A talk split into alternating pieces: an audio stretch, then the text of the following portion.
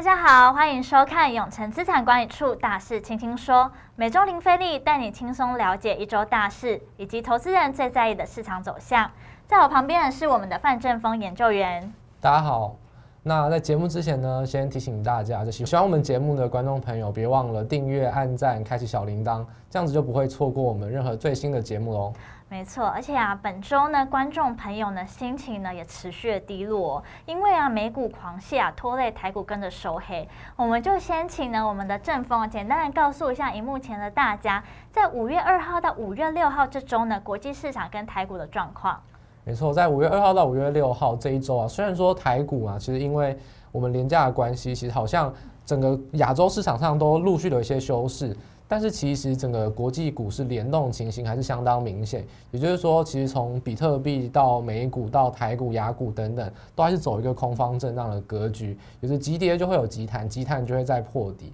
目前呢，其实这个趋势是并没有改变的。纵使之间有一些 F N C 的会议这样一些小插曲发生，但这种急涨再急跌，其实终究还是没有维持，而没有突破这个趋势啊。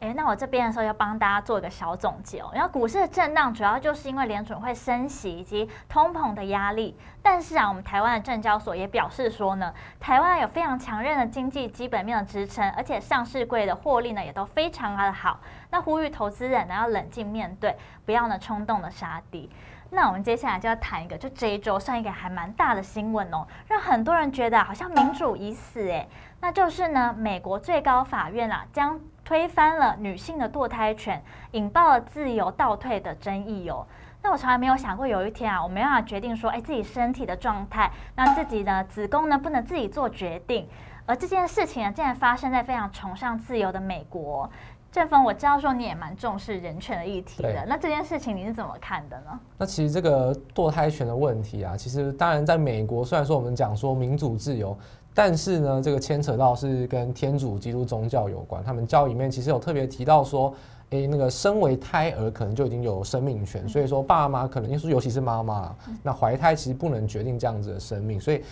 但我觉得啦，其实我也不是基督天主宗教。那其实我这样子来看的话，我个人的观点还是觉得说，其实当然自己的身体自己决定的，尤其是女生是负责怀胎的，那当然她应该有自己独立的自主权，可以决定要不要留下这个胎儿。尤其原本的法案，其实它规定的那个堕胎这个期限其实蛮合理的，也不是说真的到四十八个月啊，什么四十个月才可以堕胎。所以我觉得现在已经马上了，就是应该说已经进步到了一个可以堕胎，又再走回头路，反而是让人更不能接受。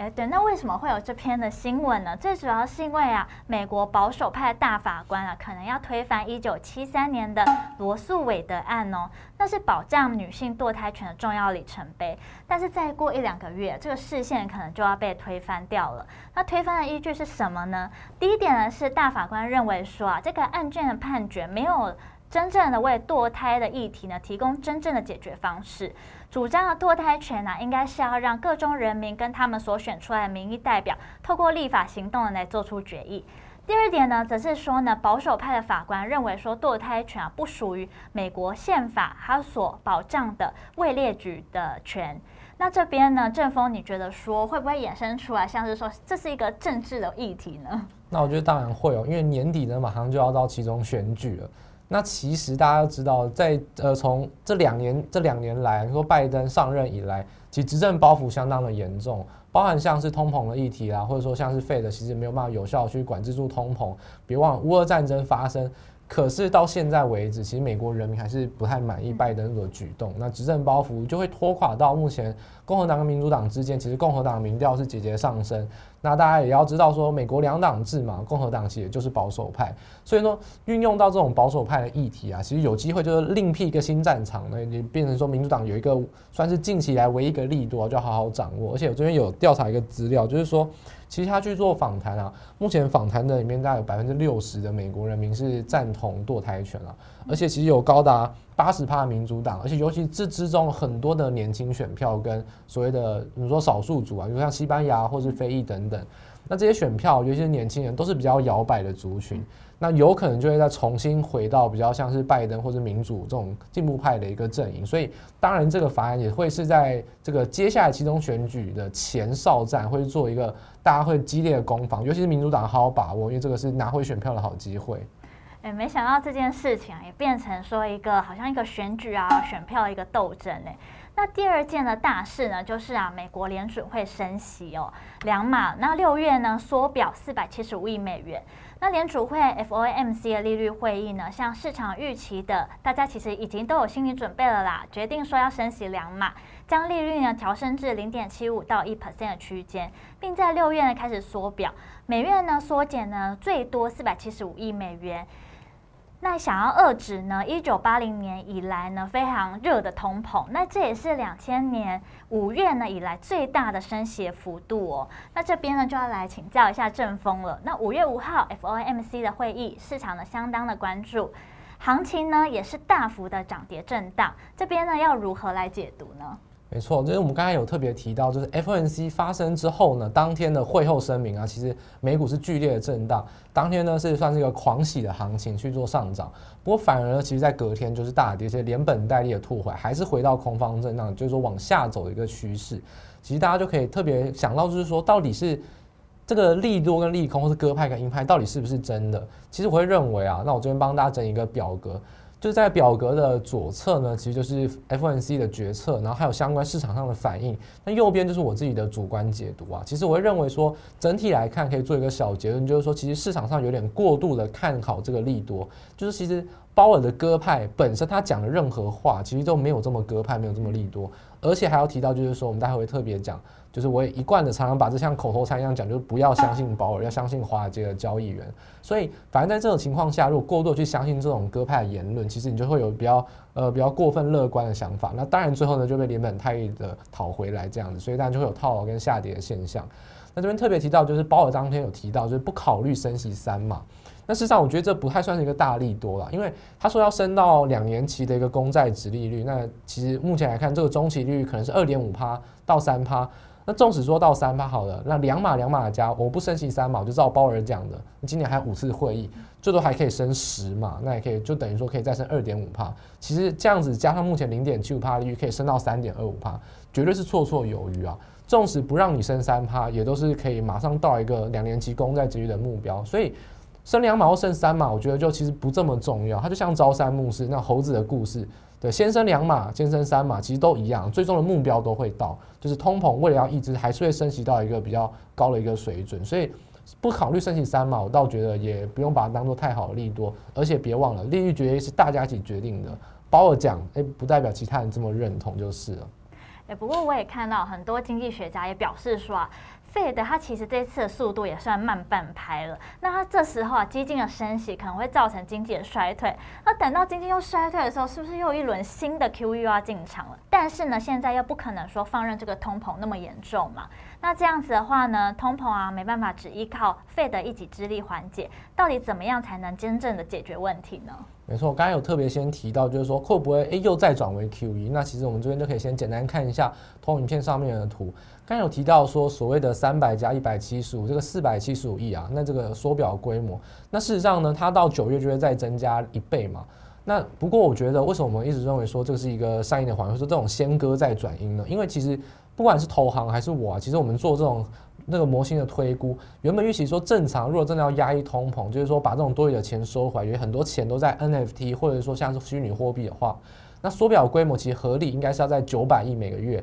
而且随后要加一千一百亿才够。所以目前来看，所谓的四百七十五或九百五，其实都还是小于我们原先预期，小于投行买方报告预期。这也就是为什么大家会担心说，会不会又在转鹰派？然后呢，转鹰派之后呢，又经济造成衰退，又再变成 QE，就是好像费了永远都是慢半拍，该转鹰的时候不转鹰，然后呢，真正发生事情的时候，要在 QE，好像又超乎大家市场预期，变成说一直都在动荡。那这种动荡就会发生在，例如说我们刚才讲到，特别讲到像是 FNC 当天狂涨再狂跌，其实这种现象就会变成说，在后续有可能还会持续的发生。但是我们要特别提到，其实我们在这个时间点啊，像是华尔街的交易员，或者说我们自己在观察。我们都认为说，其实费德他们的应该说影响力已经慢慢开始下降了，因为费德工具无非两个嘛，升息或者是缩表，资金的价格、资金的量都已经有一个 pattern 出来了，那往后的不确定性就变得比较小，所以纵使说费德的反应，诶，转阴转割这样反反复复也好，那股市会有一些震荡反应，像我们刚才看到那种线图一样，短分 K 都是暴涨暴跌。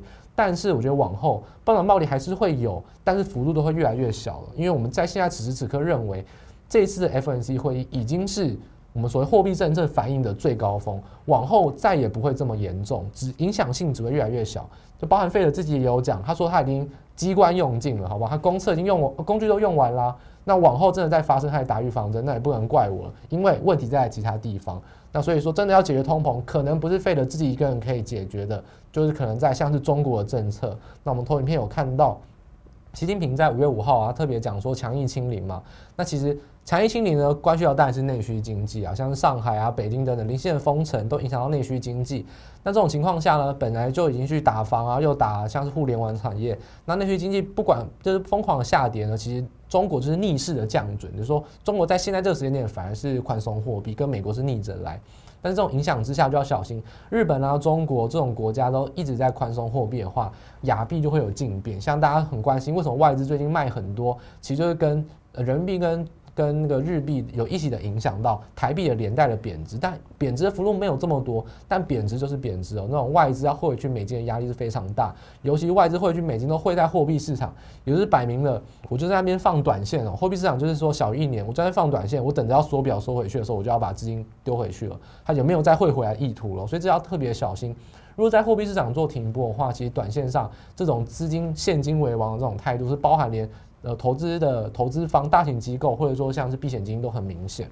那中国当然除了他们内需以外，外销上，诶，他们很多停工，供给链的断裂也是影响到目前通膨高涨的原因。那还有像是原物料需求，中国也占了一半以上。所以其实消费产品也是啊，像手机啊，或者说电脑等等，我觉得。不管是需求，不管是供给，然后不管是内需或外销，中国自己的影响力绝对是影响到全全球非常多。那我认为说，他这个政策啊，错误的政策，那就算是伤敌八百，自损一千。他自己虽然说影响最大，不过我觉得其他国家也会受到影响。就像费德所说的，他也没办法真的去改善通膨问题，这真的不是他一个人能决定的。中国的图这种比较突兀的政策，比较错误的政策，还是会影响到全球蛮负面的影响。所以最后帮大家总结一下，说其实图中看到的是除了中国以外，那还有像是欧洲，欧洲当然是我们说战区的重灾区啊，那提供武器也是要花钱啊，所以欧洲的 GDP 下修幅度也很大，相较于今年一月，其实他们幅度都已经下修一点一个百分点。那中国图表上写四点四啊，那基本上到五月啦，投行都已经下修到大概是保四啊，所以基本上我觉得全球的供给需求 GDP 下修，那这个通膨的影响性呢还是持续的延烧，费德他做的能力有限，纵使他现在。呃，积极的鹰派可能都还来不及，那更何况他根本没有做到这么鹰派，那通膨的情况下，当然就会持续的延烧，而且更加更加的去拖缓呃整个全球经济复苏的速度。诶，那接下来呢，我们可能就不必太担心说费德的政策，那主要呢可以转移到像是中国政策啊、乌俄战争啊以及其他国际的政经变化。那回过来我们台湾啊国内的状况。哎，台湾疫情呢，就是升温嘛，最近越来越很重，都是什么四万多啊，那而且呢，持续走向说放宽啊、共存的样子。那这之中防疫保单争议就很大哦。这方面呢，郑峰你怎么看？没错，防疫保单这个大家是民生上很关心的议题啊。当然，我们之前有讲过说，其实疫情对于投资市场上影响已经非常有限。我们在其实上集或者我来录的上上集，其实都有讲到，台湾的疫情其实不会影响投资市场太多。但是防疫保单，当然呢，这两造都现在都开始有一些意见了。民众认为说，哎，会不会领不到钱？那产险业者说，我会不会亏太多钱？那谁都有意见，这当然就成为一个很重大的话题。那这边要先来问说，哎，不知道佩姐，你有没有买防疫保单啊？就是说，你是不是参与在那个其中一个这样子？哎，其实我今年的时候反而没有，但是我在去年的时候，那时候那个台产，对，就是很热门的时候，他算是第一个哦。对对对对，那时候还有好多人在排队哦。然后那时候我爸还有去帮我排队买，然后而且还被那个电视台访问。哦，这还蛮有趣的。所以说，其实那今年的话，可能就是没有再续约？对，没有续约到。所以那这样子的话，其实就不算是不在这个我们刚。等一下要看到的统计范围里面，因为大家知道为什么很多都不给续约，或者说不想续约呢？因为不给续约，续约是因为产险其实本上都是一年一期居多啦，所以大家一年到期之后要换约，换约之后呢，诶，产险公司也知道说现在要走开放了，他也不是冤大头，他就会把保费调高，所以有很有可能是因为诶保费太贵了，或者说其实疫情影响性比较低，那就没有再选择续保。所以像图中这张图啊，其实都已经是今年的版本了，那保费都已经调高，而且它的确诊啊、隔离等等的一些出保的条件都已经有调整过了。但是我们现在目前最关心还是五月的一个新的政策是什么呢？就是说大家提到三类的对象，那快筛阳性之后呢，就要让医师人员用远端视讯的方式就可以给你确诊。那当然，产险公司就急得跳脚，他就会认为说，这个定义放宽了，是不是快筛就会有一些误测的问题啊？或者说，那这样会不会有些道德风险？所以，像周呃周末的时候呢，金管会啊就跟我们的保险公会，然后各大产险公司就一起来开会讨论，但目前还没有结论，因为想也知道，产险公司非常的跳脚，这点绝对是没有这么轻易的妥协。那其实大家也要知道说，产险公司这么跳脚，其实。这个是有点反常的，因为我不知道，像佩姐，你不知道你有没有申请过初保经验，尤其是像产险，像是我们常用像汽车险啊，或是机车险等等，他们其实初保其实都是蛮干脆的啊，不会说什么，呃，我还要观察你说到底是不是假车或什么的。通常啦，这种大几率之下，对于保险公司来说，他去调查你有没有假车祸，其实是很浪费时间的事情，因为发生几率很低啊。那我去调查你，还要浪费我那么多人员，就像我之前，诶，机车的。更加擦撞，他出险就是，哎、我去机车的那个机车行，他直接他直接连我都不用跟他见面，他说你跟我讲机车行在哪边，他直接过去拿那个维修单就出保。所以其实对餐饮公司来说，这种调查道德风险行为其实是很耗费成本，正常来说都不会做这种事。那现在反而去质疑，就是因为绝对是餐饮公司发现不对劲，现在绝对不是说什么赔钱的问题，是亏大钱，可能会亏到一个资本额，整个资本额都亏掉，亏到半个资本。就出了这种大事，餐饮公司才会跳脚，否则正常来说，餐饮公司是不会这么的去我们说小气啊，或者说你说不认输这样子，通常是不会。但是现在发生，就是因为一亏就要可能要破产，就有可能，所以他们现在才会这么在意啊。会不会这样听起来有一种好像玩不起的感觉？对，当然就是有点玩不起。所以我觉得解套方案啊，我觉得对于民众来说，金管会其实还做很明确的决定，就是说绝对是要。按照合约去，就是去赔啊，不会像说有些学者或什么提说赶快的去做一些解套方案，我觉得基本上不会。那我觉得餐饮公司啊，其实他也要拿出他应有的态度啊。你既然是认输，那你要认输的合理。你要赔，那就是赔多或赔少啊。那而且赔少是说今年赔少，你可以递延到明年或后年，让监管会给你一些弹性调整空间，或资金去做一些流动的空间，不要让你今年赔那么多现金流嘎不过来。但是该赔的还是要赔，尤其像是对民众而言，那可能像是现在比较。像是弱势的族群，那一定是要马上把现金给他。那你跟其他的保单用户是不是谈说可以延后给或等等？那我觉得这都是产险公司应该想的解套方式，而不是说好像现在就是要毁约，我不想玩了。那其实对民众而言或金管会而言，我觉得这个态度啊都是蛮强硬的。餐饮公司呢自己要有自己的准备啊。首先就简单帮大家就介绍一下这张图。那其实这种就是产险公司啊，比较多数有在承保的，其实包含像是最多当然是富邦，还有国泰世纪等等。那其实我想特别提的是兆丰，因为其实上面的公司啊，有很多是像海外的啊，或者说没有上市的。那像是富邦跟国泰啊，产险其实他们是一个很小很小的部分。产险之外还有寿险，那有个富爸爸。寿险之外还有其他像是银行啊、证券等等，还有更大的一个富爸爸，整个集团在支撑。那像兆丰而言呢，兆丰没有寿险，只有产险跟他们的银行，相对而言它的多元化的分布就比较没有这么完整，所以。所以产险呢，它的影响性就非常剧烈，而且我们可以看到，以这张图来说，这个是四月哦，其实五月来说，他们其实应该出出险的金额会更高。我这边帮大家简单来做一个统计的话，我们现在预估啊，那兆丰金的兆丰产险可能出险的金额亏损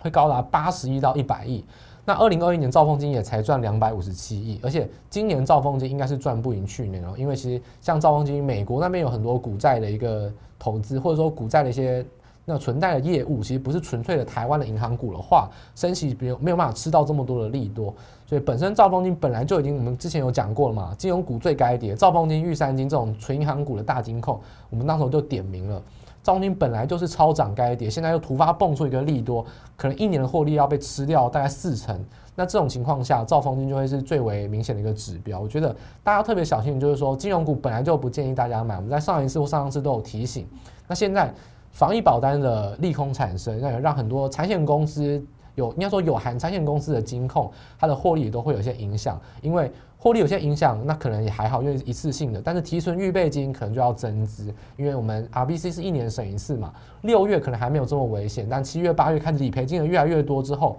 我觉得九月、十月开始增资潮就会出现，这对于后续就会有一个比较永，就是永，就是永久性的影响嘛。所以金融股在这边，我觉得算是雪上加霜，又多了一个新的利空，要大家特别注意这样子。对啊，而且最近大家都一直排队，在排那个快筛，感觉上除了在意自己身体之外，我看到那种政论节上名嘴也提到说，可能就是因为哦，想要赶快快筛自己是阳性，然后去拿那个保险金这样子。没错，就是说现在的情况下啊，民众担心财险公司不理赔，要先抢先赢。财险公司呢，应该说金管会或政府当然又认为说，这种情况下大家一直去抢着去买快筛，反而让人真的要买的买不到，然后或者赶快去医院抢着要拿确诊的证明，然后呢造造成防疫大乱，我觉得现在来说，我觉得任何一方都互相卡对方，而且让这个情况下更乱。我觉得金管会啊，它既然是这个餐饮公司，就是监管机关了。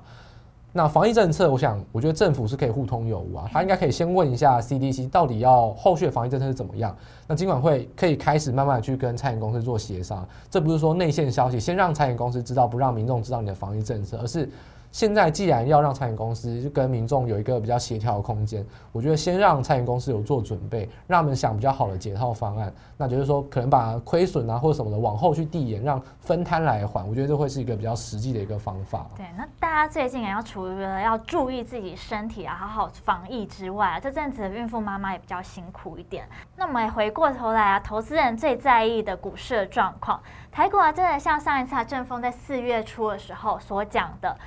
利空的轰炸，空方震荡。目前啊，进入到了五月，到底呢有没有变化呢？可不可以呢有止跌的机会啊？其实我们刚才讲到止跌嘛，从一月开始呢，大家都觉得说，哎，不要怕，我们有投信。二月开始呢，就说因为过年完了，大家都赶快会马上会有交易回落。三月呢，因为乌俄战争爆发，就说没关系，战争是短线的。一直到四月、五月，你能想得到任何叫你买止跌的理由都已经发生。市场上的多头基本上任何理由都已经死过一片了。这就是说，我们说空方震荡，从二月、三月、四月一直跟大家讲说，空方震荡的趋势就是这个原因。而且大家现在这个期间就很关心说，止跌到底有没有机会发生？那我觉得止跌呢，听过的应该比较有可信度啊，因为。我是空头，我来告诉你说，现在有止跌的机会。那相信我，应该总比相信那些一直在讲止跌的人会更有一些可信度啊。我觉得现在来看，我觉得止跌就是近在眼前，远在天边。近在眼前指的是价格，因为我们不管怎么看，像看债券的殖利率啊，或者说看台股的一个